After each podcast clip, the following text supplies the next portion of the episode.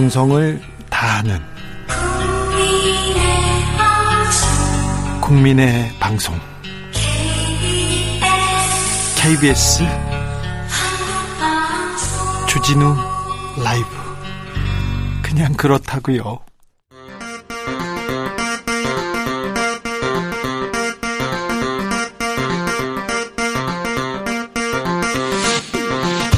주진우 라이브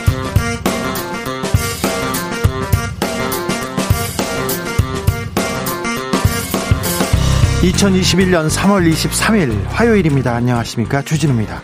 백신의 안전성에 조금의 의심도 품지 말고 순서대로 접종해 주길 바란다. 문재인 대통령 부부가 아스트라제네카 백신 접종을 마쳤습니다. 문재인 대통령은 백신 불안감 부추기는 가짜뉴스 절대 발붙이지 못하게 해야 한다고 강조했는데요. 최근 백신과 혈전, 어, 불안해하는 사람들이 많았는데 아무 관계가 없다고 발표됐습니다. 최은화 백신 예방, 예방 접종 전문위원장과 함께 백신과 혈전에 대한 궁금증 짚어보겠습니다. 박영선 대 오세훈, 오세훈 대 박영선, 서울시장 여야 대진표가 드디어 완성됐습니다. 야권 후보들의 물리적 단일화는 이렇습니다. 앞으로 화학적 단일화, 대통합으로 갈 수 있을까요? 의문을 품는 분들이 있습니다. 또 한 번 고배를 마신 안철수 국민의당 대표의 정치적 앞날은 어떻게 될까요? 보름 남은 선거 앞으로의 변수들 정치연구소 영앤영에서 들여다보겠습니다. 미국이 일본, 한국, 중국과 차례로 고위급 회담을 마쳤습니다. 국내 방문에 이어서 알라스카에서 미중 회담이 있었는데 난타전만 벌였고 미중 갈등의 골은 깊어질 것으로 보입니다. 북미 관계 그리고 한반도 정세 어디로 흘러가고 있을까요? 정세현 전 장관과 함께 짚어보겠습니다. 나비처럼 날아 벌처럼 쏜다. 여기는 주진우 라이브입니다.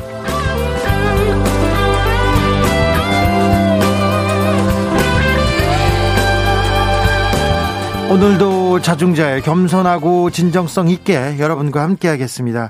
어제 방송하면서 여의도 벚꽃 축제, 아, 어, 없다. 어렵다. 볼 수도 없다. 이렇게 얘기했습니다. 진제, 진해 군항제는 올해 취소됐다는 소식도 전해드렸는데요.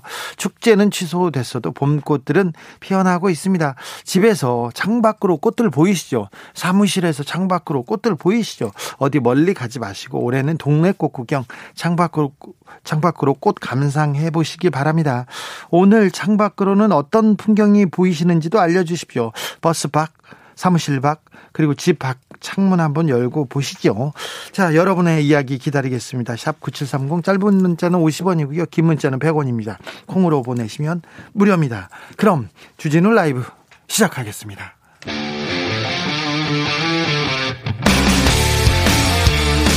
탐사보도 외길 인생 20년. 주 기자가 제일 싫어하는 것은?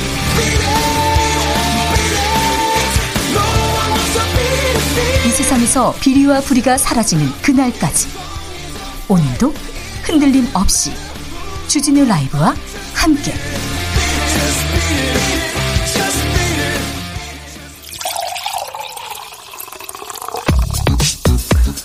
진짜 중요한 뉴스만 쭉 뽑아냈습니다. 줄 라이브가 뽑은 오늘의 뉴스 주스 정상근 기자 어서 오세요. 네, 안녕하십니까? 서울시장에 출마하는 보수 진영 단일 후보가 드디어 결정됐습니다. 네, 이 국민의힘 오세훈 후보가 국민의당 안철수 후보를 꺾고 야권의 서울시장 보궐선거 보수 단일 후보로 선출됐습니다. 네. 이 두 당은 서울 거주자 3,200명을 대상으로 적합도 그리고 경쟁력 평가를 절반씩 반영한 이 단일화 여론조사를 벌였고요. 어, 이 득표율은 공직선거법에 따라 공개되지 않았습니다만 이 박빙일 것이란 예상을 깨고 오세훈 후보가 낙승을 거뒀다고 언론에서 보도가 나왔습니다. 어, 언론 보도에 따르면 적합도와 경쟁력 모두 오세훈 후보가 4%포인트 정도 앞섰다라고 합니다. 네. 어, 오세훈 후보는 결과 발표 직후 기자회견을 통해서 단일화로 정권을 심판하고 정권 교체의 길을 활짝 열라는 시민 여러분의 준엄한 명령을 받들겠다라고 밝혔습니다. 안철수 후보도 승복했습니다, 바로. 네, 기자회견을 열었는데요. 여론조사 결과를 서울 시민의 선택으로 인정하고 그대로 받아들인다라면서 앞으로 야권의 승리를 위해 열심히 돕겠다라고 말했습니다. 아, 그리고 서울시장 선거를 반드시 이겨서 범야권 대통합을 추진하겠다라는 입장도 밝혔고요. 이 서울시 공동 운영과 합당에 대해서 오세훈 후보의 답을 기다린다라고 밝히기도 했습니다. 두 후보가 만났나요? 음, 아직 만났다는 소식은 전해지지 않았습니다. 음, 코로나19 확진자가 모처럼 300명대를 기록했습니다. 네, 코로나19 신규 확진자가 오늘 346명이 나왔습니다. 일주일 만에 300명대 확진자가 나왔는데요. 이 주말 집계가 반영된 수치인데다가 또 최근 추세를 보면 확산세가 꺾였다 이렇게 보긴 어렵습니다.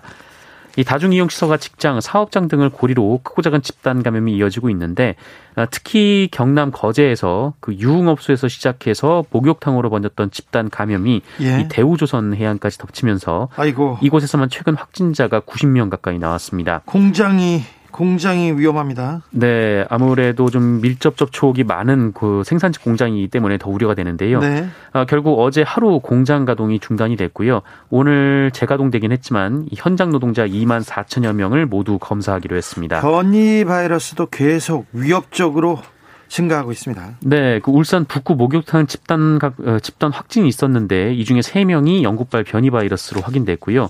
어, 그리고 영남권 친척 모임 관련 확진자 중에서도 5명이 역시 영국발 변이 바이러스로 확인됐습니다. 예, 하지만 이 변이 바이러스가 어떻게 전파됐는지는 아직까지 확인되지 않고 있습니다. 오늘부터 65세 이상 요양시설 입소자 등에 대한 아스트라제네카 백신 접종 시작됩니다. 문재인 대통령도 접종을 마쳤습니다. 네, 문재인 대통령은 오늘 오전 그 서울 종로보건소에서 김정숙 여사와 함께 아스트라제네카 백신을 접종했습니다. 6월에서 어, 열리는 G7 정상회의에 참석하기 위해서 필수 접종 대상자가 된 건데요. 문재인 대통령은 접종 후 간호사에게 뭐 주사를 잘 놓으신다, 전혀 문제가 없다라고 말했습니다. 네.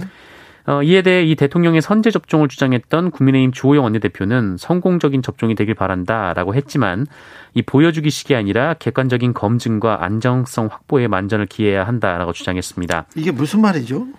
어, 그러니까 뭐, 그렇게 말했다고요? 네, 그렇습니다. 네네. 그리고 최영두 국민의힘 원내대변인은 이 대통령은 패스포드 백신을 맞는데 어, 국민들은 맞고 싶어도 백신 보리고개에 허덕이고 있다라고 주장하기도 했습니다. 네, 국민의힘에서는 계속해서 대통령의 백신 접종을 주장했었죠. 네. 네, 주장을 했는데 백신. 네, 이제 국민들보다 앞서서 맞았다라고 문제를 삼고 있는 것으로 보입니다. 네. 알겠습니다. LH 임직원들의 아, 비리 특혜 계속 나오고 있습니다. 이번엔 전관예우 논란이 제기됐네요. 네, 그 MBC가 작년 한해 그 LH가 발주한 설계 공모전을 전부 조사한 결과 어, LH 고위직 출신이 일하는 설계사무소가 발주 물량의 85% 이상을 싹쓸이했다라고 보도했습니다. 아이고. 어, 국내 건축 설계 사무소가 모두 한 만 천여 곳 정도 되는데 어, 이 중에 0.3%밖에 안 되는 30곳 정도가 LH 전관들을 앞세워서 그 LH 용역의 이 85%를 따냈다라는 겁니다. 심각하네요. 네, LH의 설계 공모는 7명의 심사위원들이 점수를 매겨서 결정을 한다고 하는데요. 이 중에 2명이 LH 내부 직원들입니다. 이 전관들은 바로 이들을 노리고 있는데요. 어, 일부 외부 심사위원들은 LH 전관들이 있는 업체들이 자신들에게 전화를 걸어서 어, 답은 정해져 있으니까 뭐 찍기만 하라 이런 식의 얘기까지 했다고 MBC에 증언을 했습니다. 예. 어, 그리고 심사 당일 실제로 이 업체의 말처럼 분위기가 흘러갔다 이렇게 증언하게 됐습니다. LH 뇌물 관련 의혹도 제기됐습니다. 네, LH 직원들에게 직접 뇌물을 줬다라는 이 설계사무소 직원이 어제 MBC에 증언을 했는데요. 어, 이에 따르면 뇌물을 줄 때 이 차량 블랙박스에 칩을 빼고 줬다라고 합니다.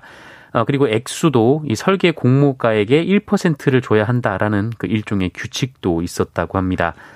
어, 그리고 현금 대신 아이패드를 들고 가서 이 설명을 하고 이 자연스럽게 아이패드를 놓고 오는 뭐 그런 방법도 썼다고 합니다.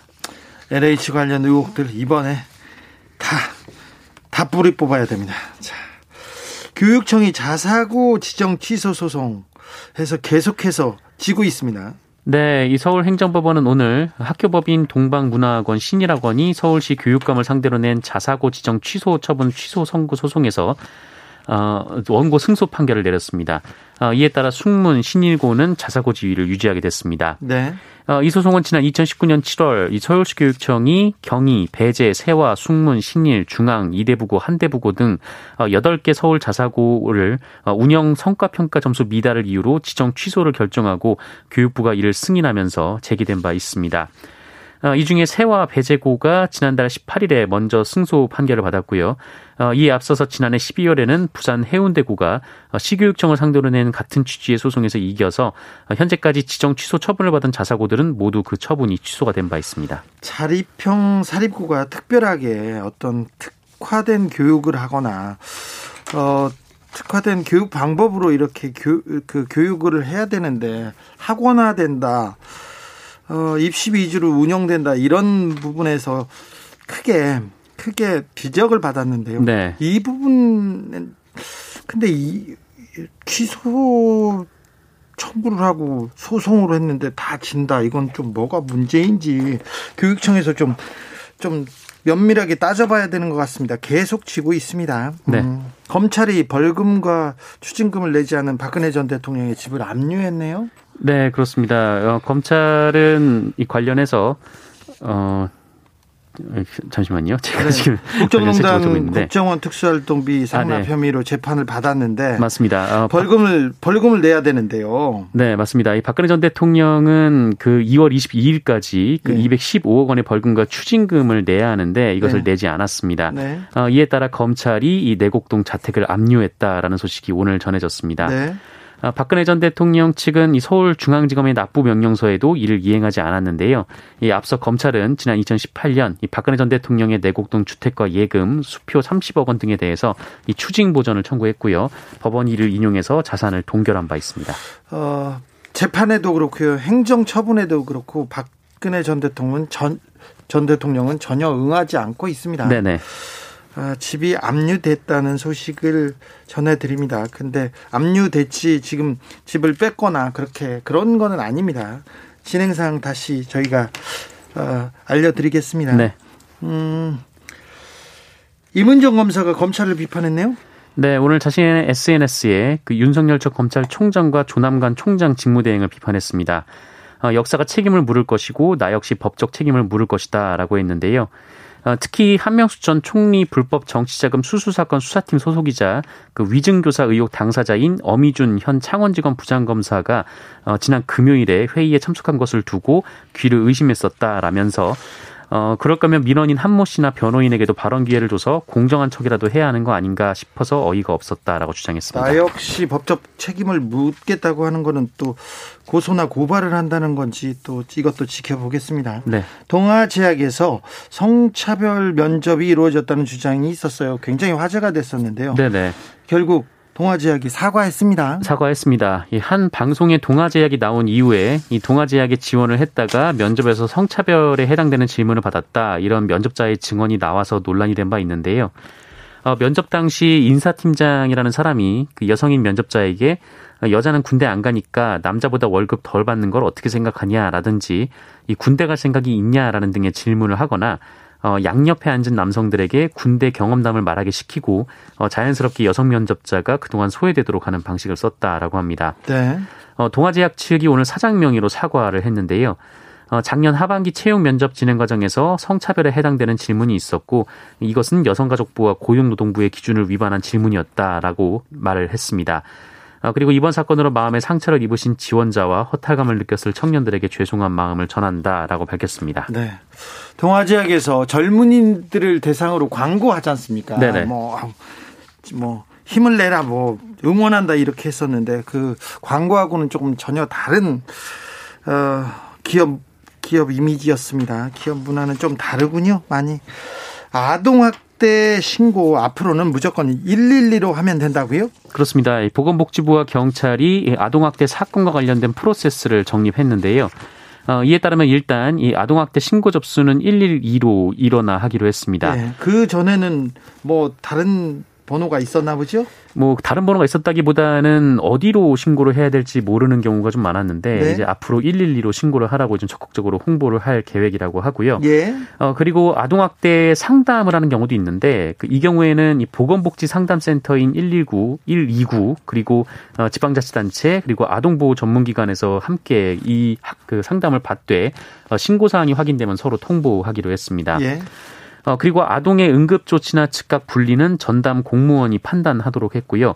어, 야간과 휴일에 들어오는 신고는 경찰이 현장을 먼저 확인한 후 이 공무원의 동행 출동을 요청하게 했습니다. 예. 예, 만약 전담 공무원이 판단을 내리기 어렵다면 의료인 등 이 전문가가 참여하는 통합 사례 회의를 개최하도록 했습니다. 네. 네. 그리고 앞으로 1년에 두 차례 이상 아동학대 신고가 접수된 아동에 대해서는 그 현장 조사 과정에서 어, 제약대 우려가 있는 경우 그리고 보호자가 아동에게 답변을 못하게 하거나 거짓 답변을 유도하는 경우 즉각 불리키로 했습니다. 네. 네. 아동학대 부분에 대해서도 조금 진전된 진전된 좀 매뉴얼이 나와야 될 것 같습니다. 포스코가 기업 포스코가 미얀마 군부하고 좀 특별한 관계에 있습니까? 그런 주장이 나왔습니다. 네, 이 포스코, 한국가스공사, 그 롯데 호텔 등 이 국내 주요 기업들이 쿠데타로 집권한 미얀마 군부와 직간접적으로 어, 수십 개의 투자 사업을 벌인 사실이 드러났습니다. 어, 미얀마의 시민단체인 Justice for Myanmar는 한국의 시민사회단체와 함께 이 조사 결과를 발표했는데요. 어, 이에 따르면 포스코 인터내셔널과 한국가스공사는 어, 미얀마 국영 석유가스 회사와 함께 2004년부터 미얀마 슈에 가스 개발 사업을 벌여왔다라고 합니다. 어, 이 사업은 미얀마 군부의 핵심 자금줄로 꼽히는 곳인데요. 이 가스 개발 과정에서 이 지역 주민 강제 이주, 뭐 토지 몰수, 강제 노동, 성폭력 등등 이 미얀마군의 심각한 인권 침해가 이뤄져 왔다 이런 주장까지 제기됐습니다. 어, 물론 이런 행위를 우리 기업들이 한 것은 아니지만 이 포스코 인터내셔널 등의 돈이 이런 일을 자행하는 군부의 손으로 들어갔다라는 어, 주장입니다. 시민단체의 주장입니다. 네, 그렇습니다. 그리고 이 포스코는 이 미얀마 군부 소유 기업인 미얀마 경제 홀딩스와 이 포스코 강판이라는 합작 회사를 세워서 어, 미얀마군의 이 소수민족 학살에 재정적으로 기여했다 이런 주장도 제기되고 있습니다. 뭐 우리 기업 외에도 뭐 스웨덴의 국가연금 펀드라던가 프랑스 은행인 이 Crédit Agricole 등이 이 포스코를 통해서 미얀마 군부와 연계됐다라고 어, 주장도 어, 주장을 하기도 했습니다. 예. 어, 이 같은 사실이 공개되면서 한국 기업의 사회적 책임을 요구하는 미얀마 시민들 그리고 우리 시민사회 단체의 목소리가 커지고 있는데요. 어, 미얀마 임시정부는 이 최정우 포스코그룹 회장에게 이 가스 판매 대금을 내지 말라 이렇게 요구를 했고요. 어, 그리고 합작 중단을 요구하는 우리 시민사회 목소리도 나오고 있습니다. 시민사회단체는 이렇게 주장하고 요구하고 있는데 포스코 측에서는 뭐라고 합니까? 네, 포스코 측은 이 사업이 20년간 이어졌던 그 미얀마 정부와의 계약에 따라 진행하는 사업이다라면서 이 정권과는 무관하며 정권 교체에 따라 변할 수 있는 사업이 아니다 이렇게 주장했습니다. 네, 미얀마에서 사업을 하려고 하면 군부하고도 연관이 있어야겠지만 시민사회단체는 이렇게 사회적 책임을 또 요구하고 있고요. 어, 포스코에서는 정권과는 무관하다. 정권 교체에 따라 변할 수 있는 사업이 아니다. 이렇게 말하고 있습니다. 음, 미국 콜로라도에서 또 총기 난사 사고가 발생했습니다. 네, 현지 시간으로 22일 이 미국 콜로라도주의 한 식료품점에서 이 총기 총기 사고가 발생을 했습니다. 또 발생했습니다. 네, 이 과정에서 경찰 한 명을 포함해서 10명이 숨진 것으로 전해졌고요. 10명이나요. 네, 현장에서 긴급 출동한 경찰과 총격범이 중무장한 채 대치를 했고 어, 경찰은 현재 용의자로 보이는 한 남성을 체포해서 구금한 상태로 전해졌습니다. 어제 저희가 부산에서 부산에서 아이가 타고 있는 차량을 향해서 욕설을 퍼붓고 위협한 한 외제차 차주에 대해서 그 뉴스를 보내드린 적이 있었는데요. 네. 아, 결국 사과했네요. 네, 그렇습니다. 이 외제차 차주는 뉴스가 전해지면서 오히려 당한 것은 자기다라며 그 자기는 어린 강아지가 타고 있을 때는 조심해서 운전한다 이렇게 주장을 했고요. 그렇죠. 어, 자신의 블랙박스를 복원 중이다 이렇게 밝혔는데요. 뻥뻥 치더니요? 네, 경찰이 CCTV를 확보한 것으로 알려지면서 사과를 했습니다. 바로 사과하더라고요. 네, 어제 오후 인터넷 커뮤니티에 글을 올려서 어, 굳이 차에서 내려서 이 차주분께 이 분한, 분을 표현한 일은 정말 죄송하다라며 어, 본인의 어리석고 어린 행동으로 화가 났을 아버지 같은 분들께 어, 그리고 회원들께 사과 말씀 전한다라고 했습니다. 하지만 경찰은 사과와 별개로 수사를 이어간다는 계획입니다. CCTV가 있고요. 요새는 블랙박스가 있어서 이런 난폭 운전, 이런 그 만행들 다 밝혀집니다. 그런데 이렇게 거짓말을 하고 아유 참 안쓰럽네요. 그런데요 또 재밌는 게 네. 재밌는 게 이 차량이 슈퍼카 이 차량이 뭔지 이런 보도 행태 참 논란이 되고 있습니다. 네 정말 보도가 많은데요. 어, 그 중에서 이 조선일보가 어, BMW 미니를 똥차라 부른 맥라렌은 어떤 차길래라는 제목의 기사를 냈습니다. 네. 어, 뭐 제목부터 무슨 말을 하고 싶은지 잘 모르겠는데 어, 윤영준 기자가 쓴 기사인데요. 네. 이 고급 외제차가 가격이 얼마고 또 얼마나 빠르고 이런 내용들이 담겨 있는 기사입니다. 어, 자동차 산업부 출입으로 보이는데 이 전기차부터 자율주행 차, 자율, 자율주행 차까지 어, 혁신이 끊이지 않은 자동차 산업을 살펴보고 있다 이렇게 자기 소개를 했습니다만 어, 기사는 딱히 혁신과는 좀 거리가 멀어 보였습니다. 그 멋진 멋진 스포츠카를 이렇게 딱 보여놓고요. 이게 광고인지 기사인지 아, 이게 2억에서 4억에 육박한다면서 이런 얘기를 써놨는데 기사인지 광고인지 왜 이 기사를 썼는지 참 모르겠어요. 알다가도. 음. PPL로 보입니다만 PPL로 발빠른 PPL로 보입니다만 뭐 이게 또 사람들의 관심이 있으니까 썼다 이렇게 주장하는 자동차 기자들도 있더라고요. 자 주스 정상, 정상근 기자 함께했습니다. 감사합니다. 고맙습니다. 4057님께서 진해 갈 일이 있어서 갔다 오는 안민곡에 넘어오는 길인데요. 어찌나 터널처럼 벚꽃이 예쁘든지 얘기합니다. 아, 진해 다녀오시는데 벌써 진해는 아, 벚꽃이 만개했군요. 1948님께서는 저는 창문을 열면 아파트만 보입니다. 아이고, 네, 알겠습니다. 네. 그러면 다른 데를 좀 쳐다보십시오. 2000번님께서는요. 여긴 미사리 깡 시골인데요. 베란다 창 너머 화단에 꽃이 조금 피기 시작했어요. 여긴 남쪽보다 추워서 이제 시작입니다. 이제 시작입니다. 이제 피기 시작할 때가 더 예쁘잖아요. 김영희님께서는 창밖으로 보이는 풍경은 건물 수리하는 게 보입니다. 소위 상권이 죽었다는 도로인데 건물마다 상가마다 임대 현수막이 붙어 있습니다. 아 나는 건물이 없어서 다행입니다. 흑흑 아 예. 저도 건물이 없어서 다행입니다. 2175님 아이 대학 입학 후에 처음으로 아이와 함께 캠퍼스 구경 갔는데요. 교정에 개나리 진달래 활짝 피었지만 정작 꽃다운 청춘들은 캠퍼스에 만발하지 않네요. 모두 재택 수업이라 아, 네, 안타깝네요. 그런데 아이하고 캠퍼스 구경 가고 아우 참 부럽네요. 아우 좋네요. 좋은 구경이군요. 네. 아무튼 좋은 봄나들이었으리라고 생각됩니다. 네. 교통정보센터 다녀오겠습니다. 김민희 씨. 주진우 라이브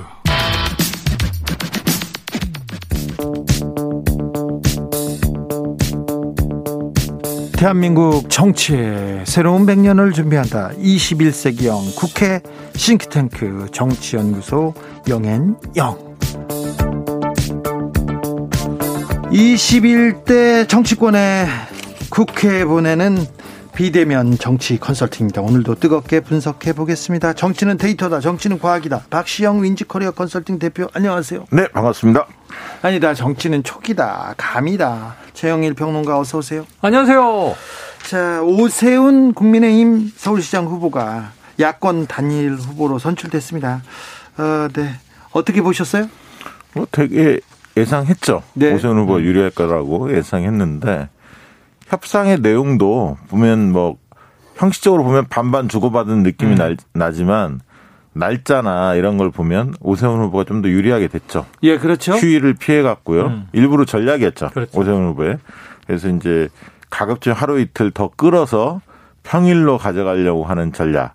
그리고 이런 어떤 단일화 조사를 하면 두 사람의 후보 지지율이 팽팽할 때는 조직력이 굉장히 중요합니다. 그렇죠. 왜냐하면 그렇습니다. 이제 대기를 하고 있거든요. 여론조사 올 것을. 네. 그럼 아무래도 조직력이 오세훈 후보 쪽이 우세하기 때문에 국민의힘이 어 많은 분들이 사실은 오세훈 후보가 이길 거다. 여론조사 전문가들은 대차 대략적으로 예상을 했는데 네. 막판 변수는 안철수 후보가 어 배수진을 좀 치고 음. 조금 시간을 더 끌더라도 예를 들어 국민의힘을 압박하면서 본인하고 단일화를 안 하면 본선에서 필패기 때문에 음. 좀더 협상에서 얻어내는 그런 전략 그리고 어 민주당 지지층한테 어필할 수 있는 뭔가 오세훈 후보의 내곡동 내곡동 땅 문제라든가 이런 거를 좀 집요하게 했어야 하는데 음. 투표 당일날만 각을 좀 세워서 그런 부분이 효과적으로 전달도 잘 안 됐고 그래서 전체적으로 보면 초기 전략도 실패했고 초기 때는 안철수 후보가 굉장히 우세했는데 네. 단일화 카드를 먼저 꺼내서 오히려 국민의힘이 단일화 얘기를 안철수 후보가 꺼내지 안 했다면 국민의힘 쪽에서 애걸복걸 할 수밖에 없는 국면인데 지지도로 본다면 음. 그러면서 통 크게 단일화를 수용하는 안철수의 모습 이런 걸 통해서 어, 주도권을 잡았어야 하는데 너무 일찍 한 두 달 전부터 단일화를 이야기하다 음. 보니까 김도 샜고 주도권도 빼앗겼고 그래서 결국은 김종인 위원장의 머릿속에서 그려졌던 그 그림이 현실화됐다. 그런 생각이 듭니다. 네. 최영일 평론가. 대체로 동의가 되는 대목이에요. 예? 이 전형적인 안철수 후보의 이제 약점, 뒷심이 약했다. 예. 뒷심이 약한 경우가 계속 나타났는데 이 어찌- 보면 이제 정치적 체력이 보강되지 않았다. 음. 예, 그것도 뭐 사실은 대선을 향해 달리다가 서울시장으로 급선회한 거 아니겠습니까? 예. 그래서 그런 측면에서 이 국민의당 자체가 조직적인 지원이 되지 못했다. 이걸 아쉬움은 있죠. 지금 2016년에 돌풍을 일으켰던 그 국민의당이 아니잖아요. 예. 이 비례정당 국민의당 의석 세석의 이제 국민의당인데 역시 조직적인 한계고 개인기로 돌파하려고 했는데 한계가 당연히 있죠. 네. 그래서 사실은 이 제 생각보다는 굉장히 빨리 단일화 협상이 그렇죠. 마무리가 됐어요. 지난주에 어. 이 코너에서 여론조사 어, 25일 전까지는 협상을 네, 계속할 네, 네. 거라고 두 분 다 이렇게 맞아요. 생각했고요. 그리고 여론조사 전문가들도 그렇고 정치 평론가들도 그렇고 어, 지리한 지리한 삿바 싸움이 필요하다. 그리고 안철수 후보가 거기서 승부수를 뭐 띄울 것이다. 막 이런 얘기도 나왔는데 생각보다 빨리 여론조사에 들어갔고요. 네네, 주말 결과도 사이에. 빨리 나왔어요. 그러니까 주말 그게- 사이에 합의된 게 조금 저는 어, 의외로 빠르게 합의가 됐다. 예? 토요일에는 되게 좀 해프닝이 벌어졌잖아요.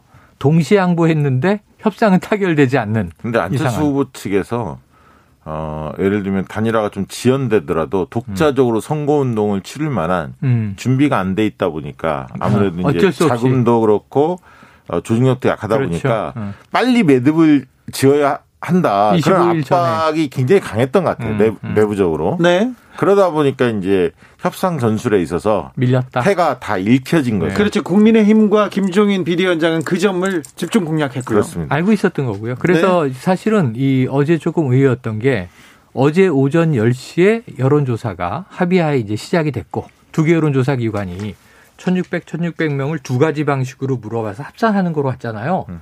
근데 제가 좀 놀랐던 건 저녁에 조사가 끝났다는 소식이 아이, 나왔어요. 그렇죠. 그런데 그 이유는 굉장히 응답이 뜨거웠다는 거야. 다 기다리고 있는 거예요. 그럼 이걸 뭘 의미하냐면 아 오세훈 후보가 유리하다라고 그렇죠. 느낄 수밖에 없는 상황이 벌어졌고 어제 하루 동안 네. 오늘 뚜껑을 열어보니까 뭐 이변이 없었고 예상대로 났다는 됐고. 거죠. 네네. 네. 그래서 결국 지금 현재 쭉 본다면 오늘 여러 가지 얘기 김종인 비대위원장 오세훈 후보 또 이제 단일화에 어쨌든 이번에 승복한 안철수 후보의 입장이 나왔지만 김종인의 승리다. 음. 저는 김종인의 승리다 이렇게 보는데 이걸로 그동안 보세요. 국민의힘 안팎의 원로들이 김종인 사퇴하라. 이게 뭐냐? 또 당 내부에서도 음. 김종인을 흔들었는데 예. 누구라도 김종인 비대위원장의 입장이면 자당의 후보를 낼 수밖에 없어요. 그러면 타당의 후보를 낼 수는 없어요. 그럼 저는 망하는 거예요. 그런데 김종인 위원장이 딱 오늘 그 얘기를 하더라고요. 내 임무의 90%를 완수했다. 그럼 네, 나머지는 이제 서울시장 승리가 그러니까 되겠죠. 김종인의 승리 이 측면이 하나 있고요. 음. 두 번째 측면은 안철수로 상징되는 제 3지대 이른바 어, 제 3회 정당 3지대 이 3지대가 성공하기 굉장히 어렵다라는 걸또 다시 한 한번. 확인해 줬고요. 맞아요. 안철수 후보에 줄을 섰던 사람들 한 번도 좀 어려운 쪽박을 좀 차는 좌절했죠. 예, 그런 것이 반복돼서 차기 대선에 있어도 저는 결국 삼지대가 출연하기 굉장히 어려울 거다. 음. 출연하더라도 뭐 국민의힘 쪽에 합치던가 민주당 땅에 합치던가 음. 결국 그렇게 가지 독자적으로 삼지대가 끝까지 갈 가능성은 굉장히 어려워진 상황이 아닌가. 음. 자, 안철수 후보는 안철수 이제 대표라고 해야죠. 윤석열 등 야권이 이제 모여서 범야권 통합해야 이, 이 메시지를 던졌더라고요. 네네네. 네. 아니, 어떻게 이제 보십니까? 뭐 그거야 당연한 수순 아닐까요? 그냥 던지는 건데, 근데 네. 앞으로 그럼 안철수 후보의 정치적 앞날은 어떻게 보세요? 아, 좀 암울합니다. 왜 암울하냐면 이게 오세훈 후보가 사퇴 후보가 됐고 네. 안철수 후보가 승이 되면 이게 밸런스가 맞춰질 수 있어요. 처음에 아, 네. 처음에 출발할 때 보십시오. 오세훈 후보가 안철수 후보가 들어오거나 후보가 되면 자기는 조건부 조건부로 음. 그렇죠, 자기 그렇죠. 출마하지 않는다고 그렇죠, 얘기했지 그렇죠. 않았습니까? 근데 이제 호기롭게 호기롭게 입당은 없다. 기호 2번으로는 이번 서울시장 선거를 승리할 수 없다. 4번으로 가야 승리한다까지의 고집은 이 안철수 후- 후보에게 있었는데 네. 문제는 그 다음에 생각을 해보면요. 후보의 경쟁력이 강력하고 그러니까 다른 야당 후보의 타의 추종을 불허하고 조직력은 국민의힘이 강하고 그럼 이게 결합되는 게 화학적 결합이잖아요. 예. 국민의힘이 인물이 없다. 사실 불과 한 한 달여 전만 해도 인물이 없다 그랬어요. 예. 안철수에 대안이 없다 그랬어요. 그래서 국민의힘은 안철수를 영입하라. 근데 입당 제한이 무산되고 연대 방식으로 넘어가자 김종인 이제 비대위원장은 첫 만남에서 입당하시오? 어, 입당 못 합니다. 4번으로 치릅니다. 2번 안 됩니다. 나오면서 다시 볼 일 없을 것이다. 그리고 정말 끝까지 갔어요. 김종인 위원장은. 네. 이 고집이 먹혀서 오세훈 후보가 등장하게 된 거예요. 예. 네 명의 내부 경선 추려서 이제 본선 주자 하나 뽑, 뽑을 때 그때 야 이 자리에서도 나경원 후보가 좀 유리해 보였는데 오세훈 후보가 저걸 뒤집네? 그러고 다소 의외다 그랬는데 이때부터 탄력을 쭉 받은 거예요. 오세훈은. 자, 그 결과 지금 안철수를 이제 눌렀고 안철수 후보는 합당도 지키겠다. 연대도 하겠다. 선거도 지원하겠다. 근데 문제는 애초에 합당은 국민의힘 반응이 안 좋았어요. 예. 합당하겠습니다. 단일화를 이룬 합당하겠습니다. 그랬을 때 김종인 비대위원장 반응은 이해할 수 없다. 였어요. 첫 반응이. 네. 그래서 이거는 안철수 대표의 지금 아직은 메아리가 없습니다. 저는 합당 쉽지 않다. 그러니까 안철수의 길은 두 가지 길이 있을 텐데요. 그러니까 국민의힘 쪽과 힘을 합치는 방식이 있을 거고요. 어, 흡수되는 전격적으로 거죠, 쉽게 말하면. 선거 이후에 음. 아니면 이제 윤석열 전 총장을 어, 만나서 제3지대에서 정치적 결사체를 만들자 음. 이렇게 어, 제안을 하고 힘을 합치는 방안이 있을 수 있는데 음. 이제 후자의 경우에 음. 안철수의 어떤 흔히 말하는 인기 음. 정치적 상징성, 중량감 이런 부분들이 과거만큼 힘이 에, 세진 않거든요. 많이 약화돼 있기 때문에 윤석열 전 총장이 안철수를 꼭 껴안고 가야 하느냐? 만약에 대선 네. 뛰어든다 하더라도 이 부분이 과거처럼 그큰 메리트가 없습니다. 그렇죠. 그러면 이제 국민의힘 쪽으로 합친다면 결국 안철수 대표의 미래는 정치적 미래는 윤석열 전 총장의 유력 후보가 네. 만약에 대선 가도에서 이탈을 한다, 뭐 검증내든 네. 뭐든 이탈을 한다 했을 때 음. 스페어로서의 어떤 존재. 음. 그러니까 이제 그 가장 유력한 후보가 잘 안 됐을 경우에 음. 그 다음 누구지?라고 했을 때 안철수, 홍준표 뭐 이런 분들이 거론될 수 있는 거 아닙니까? 유승민 예. 뭐 이런 분들이 네. 어, 그런 어떤 정도의 위치로 좀 격화된 거 아니냐? 음. 냉철히 얘기하면 그런 생각이 듭니다. 자, 스페어는 너무 격하하신 것 같고요. 네, 네, 네. 네. 아직도 저기 꿈을 꾸시는 분이니까 네. 조성빈님께서 안 후보 캠프 실패 아닌가 합니다. 계속 김종인 위원장한테 끌려가는 이미지였어요. 네, 네. 하여튼 오세훈 후보 대단합니다. 언더독이었는데 다 따라잡았습니다. 자, 이제 보름 앞으로 다가온 선거에서는 박영선, 오, 오세훈, 오세훈 대 박영선 음. 대결을 펼치게 됩니다. 지금 여론조사나 흐름을 보면 네. 오세훈 후보가 단연 앞서 달리고 있는 것이 맞습니까? 네, 앞서고 있는 게 분명한데 어 주의해야 할 건 뭐냐면 지난주 후반 주말 경에 치러진 조사나 여론조사나 금주 초에 치러졌던 그러니까 공중파 3사의 여론조사나 음. 뭐 JTBC도 발표하던데 주초에 이런 조사는 조금은 민심이 왜곡됐다. 저는 그렇게 봅니다. 왜냐하면 어쩔 수 없는 게 범야권의 후보 단일화 국면이었어요. 그러니까 지지자들이 언제 조사가 이루어질지 모르기 때문에 음. 비슷한 유형의 서울시장 여론조사 나오면 적극적으로 보수층들이 응답할 수밖에 음. 없는 구조입니다. 그러니까 아, 네. 대통령 지지도도 마찬가지입니다. 그러니까 음. 이런 국면에서는 여권의 대통령 지지율 당연히 하락할 수밖에 없고요. 음. 민주당 지지율 하락할 수밖에 없고 박영선 후보 지지율 하락할 수밖에 없고 야권 후보 지지율이 높아질 수밖에 없고 윤석열 이재명과의 격차도 굉장히 크게 벌어진 최근의 조사도 그런 현상입니다. 아, 그러니까 네. 그런 걸 감안하고 볼 줄 알아야 돼요. 분명히 보수 쪽이 상승세가 분명하고 격차는 있어 보여요. 음. 저는 한 10% 정도의 격차가 음. 있다 이렇게 음. 보는데 네.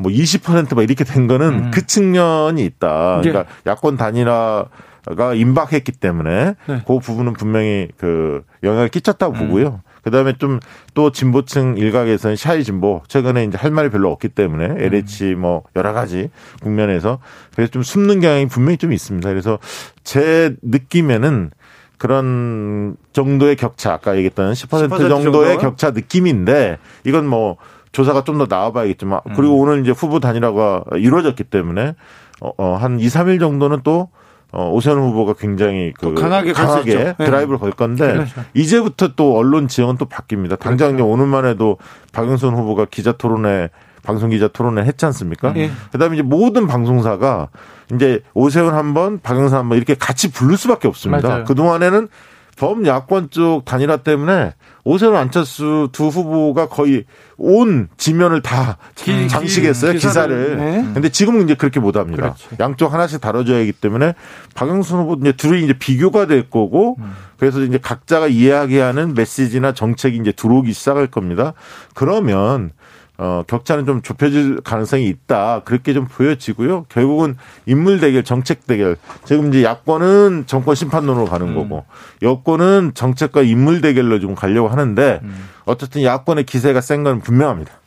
최일 평론가님. 뭐 지금 이제 전체적인 구조는 박 대표의 이 분석에 저는 적극 공감이에요. 네. 근데 격차가 얼마냐? 도대체 네. 한, 한 자릿수 퍼센트 포인트가 날 거냐? 정말 한 10% 포인트 내외 날 거냐? 이건 우리가 이건 감이지 측정할 수 없는 부분인데 그래서 감히 총기 네. 필요하죠. 자, 근데 어쨌든 열세인 건 분명하고 저는 격차 있는 열세다. 이렇게 네. 봐요. 물론 지금 현재 나타난 것처럼 20%포인트 가까이는 아닐 거라고 봐요. 왜냐하면 이제부터 예. 진보는 진보대로, 여당 지지층은 지지층대로 그 동안은 단일화 누가 되나 하고 지켜보는 건 똑같아요.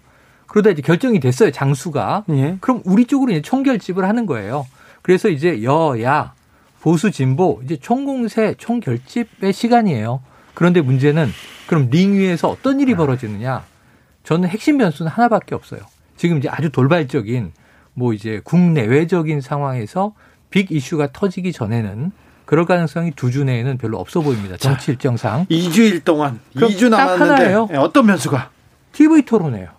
TV 토론회에서 승부가 갈릴 수 있다. 왜냐하면 이때가 진검승부거든요. 양자가 만나서 서로 상대의 상처와 하점을 찌르고 그 다음에 상대로부터 날아오는 칼을 내가 맞고 그 다음에 나의 정견을 발표하고 그리고 다 상대의 정책을 듣고 그 문제점을 지적하고 그래서 이제는 사실은 외로운 싸움이다. 특히 박영선 후보는 지금 이 박영선 후보는 조금 억울해요. 왜냐하면 지금 벌어진 일이 본인의 책임이 아니야. LH 사태라든가 또는 여러 가지 정권 심판론은 이게 중앙 정치에 있어서의 정치 권력에 대한 드라이브인데 지금 광역 지자체장 후보로 나온 입장에서는 이걸 다 받아야 되니까. 근데 본인은 어쩔 수 없어요. 이게 최종 병기 활에 나오는 명대사인데 바람은 계산하는 것이 아니다. 그냥 부딪히는 것이다. 몸으로 부딪히고 가야 되는 거야. 근데 여기서 본인이 칼을 휘둘러 볼 수 있는 전장은 TV 토론이 글래디에이터의 검투사들이 싸우는 격전장이 될 선거. 때마다 네. TV 토론이 가장 결정적인 변수가 될 것이다 했는데 네. 예전에 박근혜 대통령이 후보 시절에 네. TV 토론 나왔었지 않습니까? 나왔죠. 그런데 큰 영향이 있었다고 보기 어려워요. 또 그리고 자 단일화 때도 TV 토론이 가- 아주 큰 영향을 미칠 거라고 얘기했는데 그다지 큰 영향이 음. 아, 한번 했죠, 한 네, 번. 네, 네. 있었나 이런 생각. 네. 이번엔 본선은 다릅니까? 본선에 아마 제가 알기로 한 세 번 정도로 공식적으로 할 맞아요. 거라고 어, 알고 선관위 있는데. 기준. 예, 선관위 기준은. 영향은 있죠. 있는데 더 중요한 것은 네. 지금 이제 야권 쪽이 워낙 이제 기세도 좋고 여론조사에서 많이 앞서고 있기 때문에 약간 이제 그런 그 다 이겼다 흔히 얘기해서 음. 어떤 약간의 이제 오만한 어, 태도가 나올 수도 있습니다. 음. 네. 하다 보면 캠페인을 하다 보면 그리고 이제 문재인 정권에 대한 심판을 이야기할 때 마치 이제 문재인 정권이 모든 걸 다 잘못한 것처럼 음. 역대 최악의 정권인 것처럼 이렇게 이제 몰아붙일 가능성이 있거든요. 음. 네.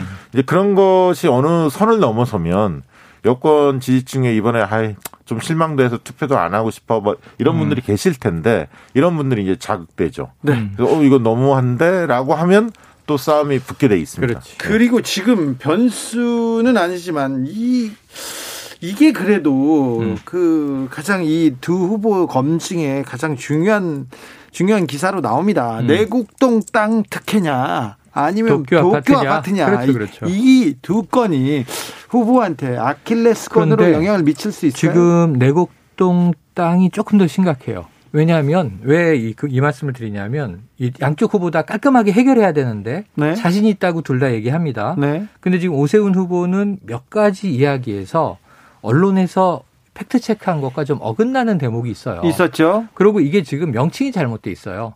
오세훈 후보의 처가 땅이라고 하는데 처가 땅은 옛날 옛날 얘기고요. 네. 본인도 부인. 인정했지만 70년대 상속이 끝나서 네. 배우자의 땅인데 네. 본인이 공직자 재산 신고에 2000년, 2007년에 했기 때문에 이건 본인, 본인 가족의 땅이죠. 땅, 본인 네. 땅입니다. 네. 근데 왜 지금 전 언론에서 오세훈 처가 땅이라고 하는지 모르겠어요. 소유권이 넘어온 지는 네. 수십 년, 뭐 10여 년 된 거거든요. 예. 최소한. 예. 아, 상속받은 때로 하면 진짜 수십 년 됐겠네요.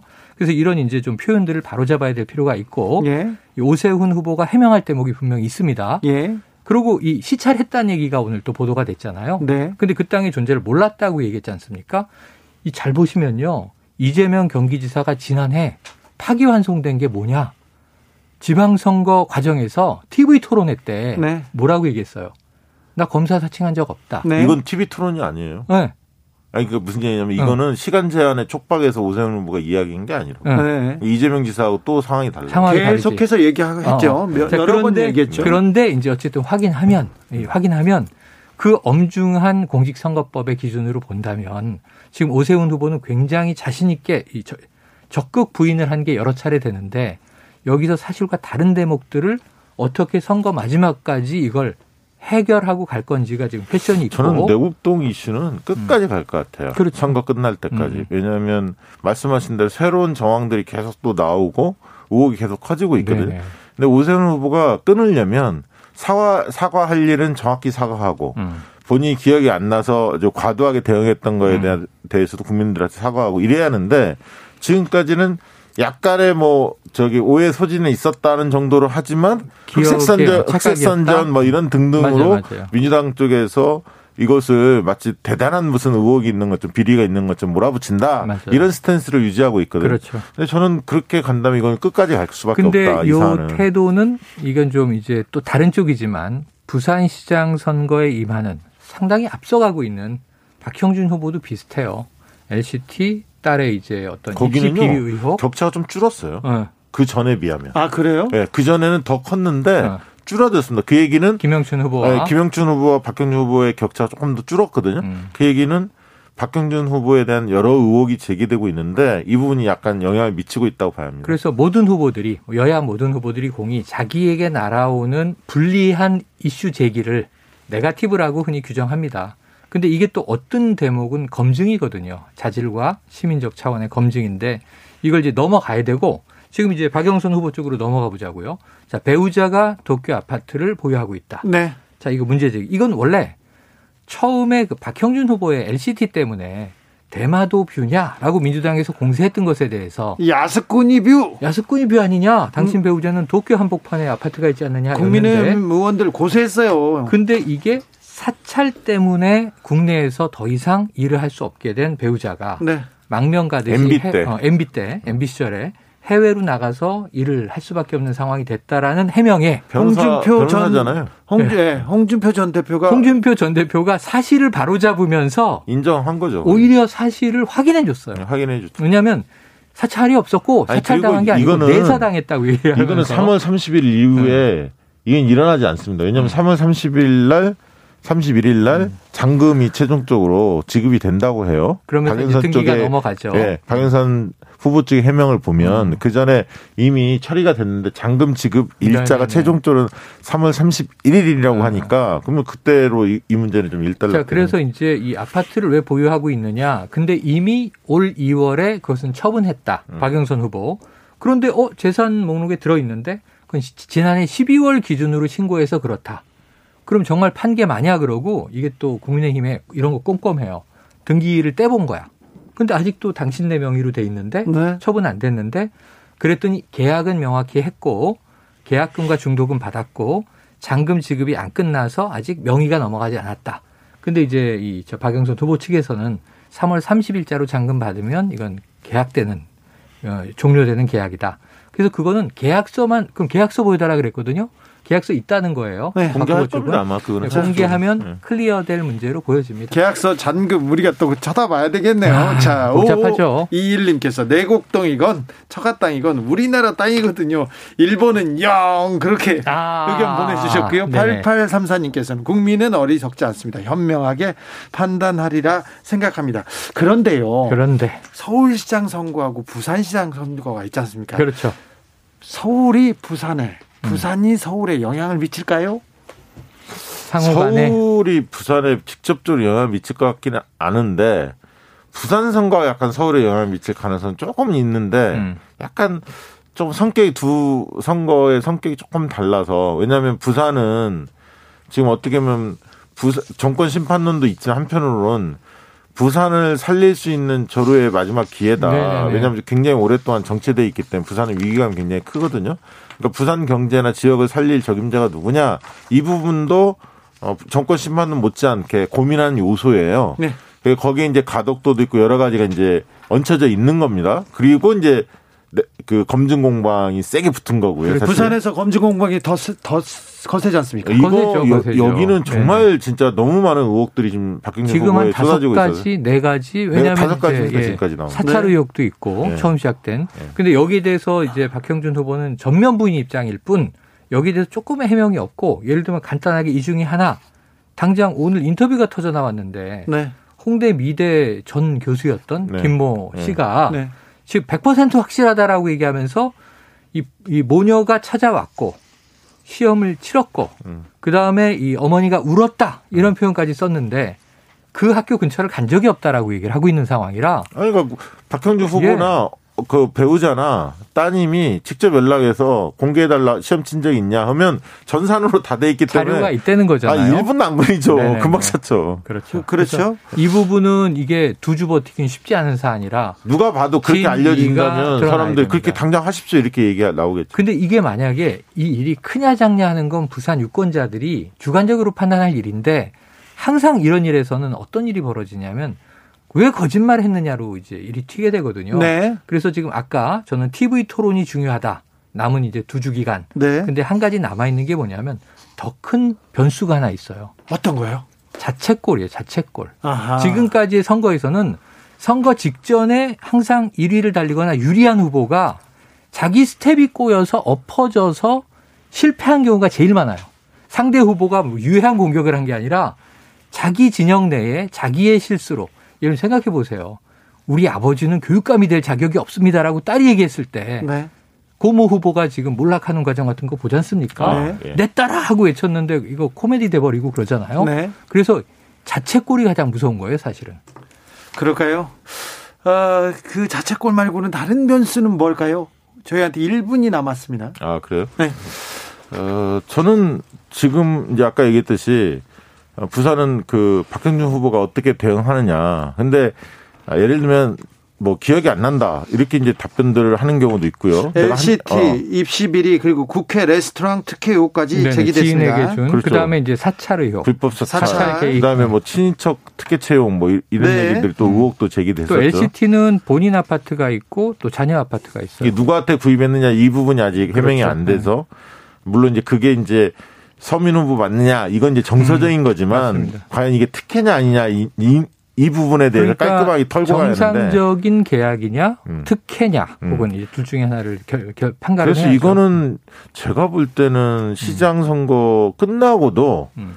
계속 계속 그 송사가 걸릴 가능성은 상당히 큽니다. 물론 음. 박근혜 후보 쪽도 걸었고요. 입시 비리 음. 관련해서는. 네. 근데 입시 문제는 만약에 그게 사실로 밝혀진다면 그거는 사과로 끝날 문제가 아니죠. 지금은 사과로 끝날 수 있는 일이었는데 네. 시간이 흘러가면서는 이제 그런 상황 아닌 것 같아요. 호미로 막을 걸 가래로도 못 막게 될 수 있죠. 부산, 서울 더 치열해져 갑니다. 그렇습니다. 보름 앞두고 얼마나 더 치열해질지. 아우 참. 정치연구소 영앤영, 최영일, 박시영 두 분 감사합니다. 고맙습니다.